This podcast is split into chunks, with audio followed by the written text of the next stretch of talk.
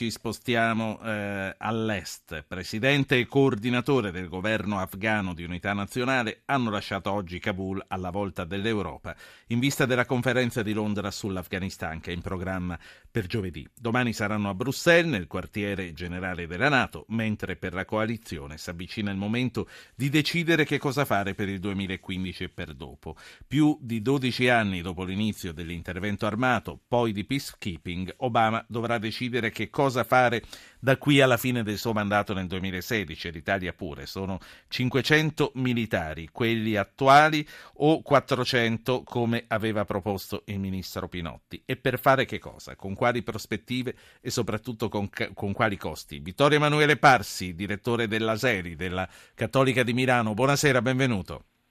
Buonasera a tutti voi. Punto sull'Afghanistan, che cosa eh, succederà, che cosa prevede e soprattutto che cosa ritiene che serva fare?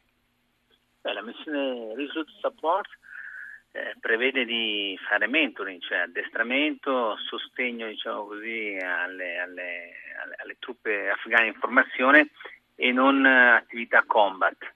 In realtà però il Presidente Obama ha già modificato quello che sarà il compito dei militari americani che resteranno, che saranno intorno ai 10.000, affidando a loro ancora missioni di combattimento.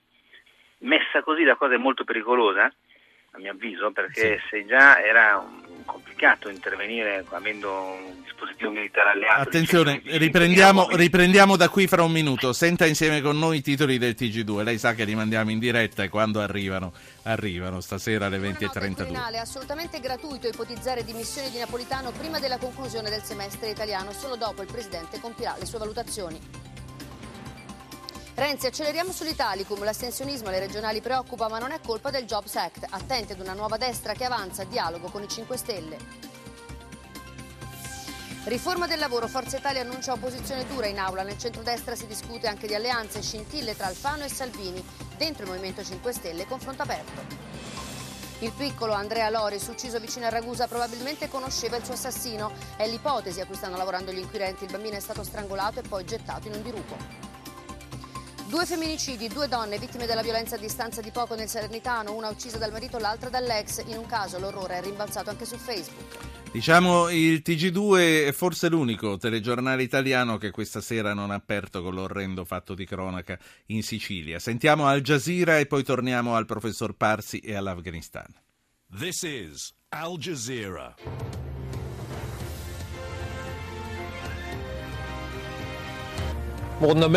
Le Nazioni Unite hanno comunicato a oltre un milione e mezzo di rifugiati siriani che i soldi per acquistare cibo sono finiti.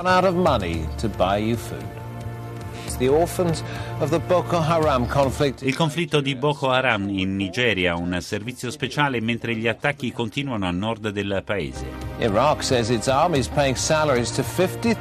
L'Iraq afferma che il proprio esercito paga lo stipendio a 50.000 soldati fantasma, persone che assolutamente non esistono. Professor Parsi, ripartiamo dall'Afghanistan, ma qui c'è da parlare anche dei soldi per il cibo ai siriani e dei soldati fantasma Beh, iracheni.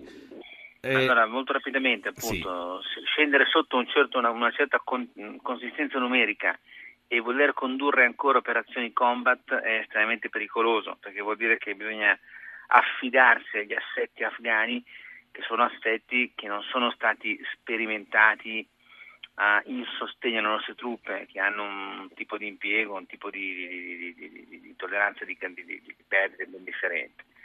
Per quanto riguarda invece quello che diceva prima del, del, del, dei profughi siriani è sconvolgente. Eh, gran parte del peso del sostegno di questi disgraziati riposa sulle spalle fragilissime di paesi come il Libano e la Giordania, perché i paesi ricchi, esattamente come hanno fatto per l'Africa, perché giusto due settimane fa, direi, forse meno, forse una settimana fa, l'ONU ha fatto, ha fatto la stessa dichiarazione, dicendo che erano finiti i soldi per distribuire cibo ai profughi in Somalia e nelle zone limitrofe e quindi siano state dimezzate le razioni di farina a questi. Ecco, io credo che sia scandaloso che paesi ricchi, come sono comunque i nostri, persino in questo periodo di crisi, eh, non, non, non, siano capaci di sostenere questo sforzo umanitario per poi lamentarsi per l'arrivo dei profughi e quant'altro. Questo è veramente, credo, immorale, onestamente. E allora, eh, so- e allora si torna un passo indietro e ci si chiede quello che si chiedono in tanti, poi sentiamo che cosa ci deve dire anche Walter che chiama da Carbonia. I soldi che continuiamo a spendere probabilmente inutilmente per l'Afghanistan, sta andando avanti così da 12 anni e eh, come forse giustamente si dice è la tomba di tutti gli imperi. Non sarebbe meglio spostare spostarli e uh, metterli lì? No, sono due cose diverse, nel senso che pensare che si possano ridurre gli impegni internazionali sia di carattere militare sia di carattere umanitario, semplicemente perché la contingenza economica, eh, diciamo così, gira male, è un, è un, errore di miopia senza senso.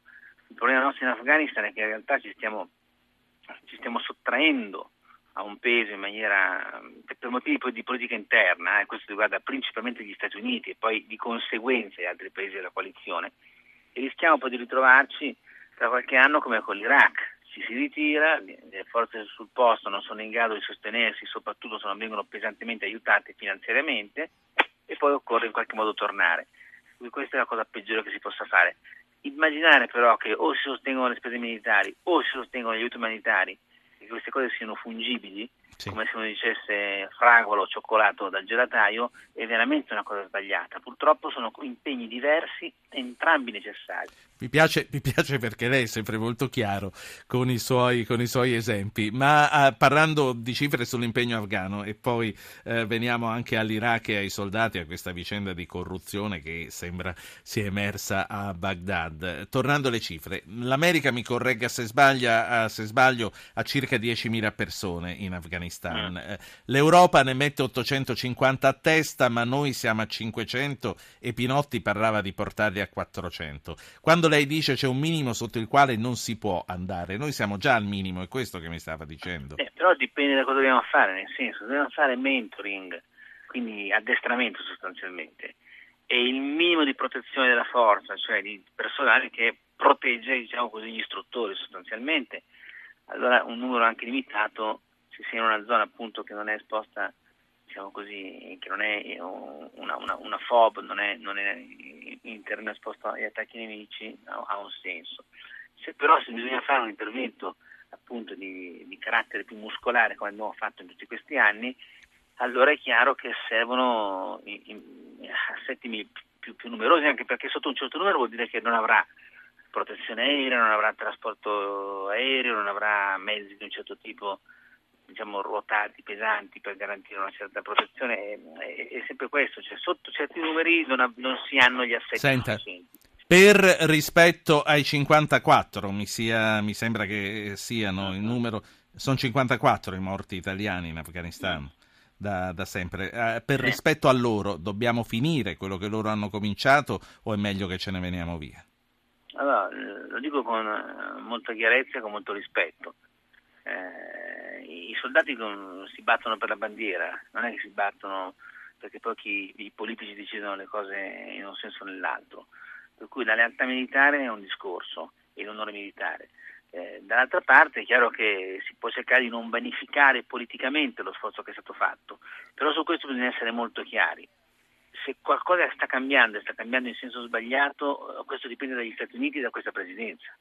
È stato Obama a voler accelerare il ritiro pensando appunto di portare tutti a casa. Ed è Obama che adesso sta facendo con tutto il rispetto che posso, con cui si può parlare un pasticcio. Perché è molto meglio eh, decidere o per un lato o per l'altro che cercare una soluzione certo. pasticciata. Senta, prima, prima, di far parlare Walter Carbonia e di salutarla ha sentito il titolo di Al Jazeera era su questo scandalo che sembrerebbe scoppiare a Baghdad. 50.000 soldati pagati tutti i mesi e si scopre che erano nomi falsi, che quei soldati non c'erano. Sì, lo scandalo si scopre, nel senso che se la notizia esce adesso è perché evidentemente qualcuno a Baghdad fa comodo che questa notizia esca, perché è tutto evidente che c'era una sproporzione tra il costo e, il, e truppe sul terreno. Dopodiché, parliamoci chiaro, l'Iraq ha risorse infinite finanziarie e questo alimenta una corruzione smodata. Il problema dell'Afghanistan è che non ci sono le risorse e che se noi ritirandoci non garantiamo almeno finanziariamente il sostegno di 325.000 uomini della sicurezza tra polizia e forze armate, eh, l'Afghanistan da solo non ce la farà a pagare gli stipendi a questi e non avrà davvero le truppe sul terreno per cui da, sì. da Baghdad escono L'Iraq, sì, certo. Eh, sono che sono le solite. Sentiamo, sentiamo, Walter e poi la saluto e ci mettiamo a parlare della vivibilità nelle città italiane. Per questo saluto già il collega del Sole 24 Ore che segue dal, per il giornale dal 1990 questa, questa classifica. Buonasera Mauro Meazza. Buonasera a voi. Arriviamo subito a parlare delle città e della vivibilità in queste città. Io voglio sentire Walter da Carbonia che cosa ci deve dire. Eh, buonasera a tutti, complimenti.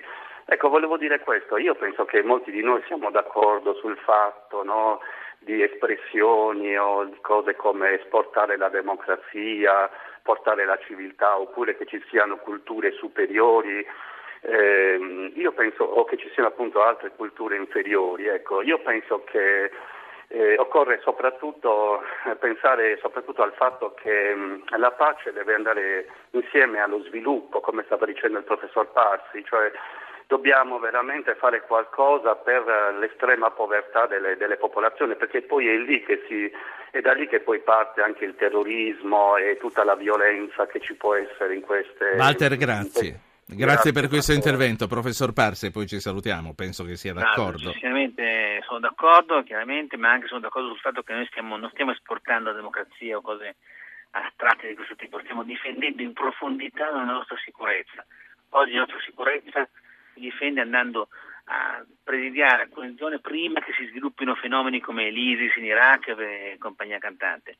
Eh, dopodiché non c'è dubbio che bisogna, ripeto, gli impegni militari non sono sostitutivi o, sostituibili con la, l'assistenza internazionale. Queste sono due voci che dobbiamo abituarci a tenere fisse nei nostri bilanci, nel nostro interesse. Qui non si tratta di essere, in San Vincenzo, si tratta di essere degli egoisti illuminati. La saluto.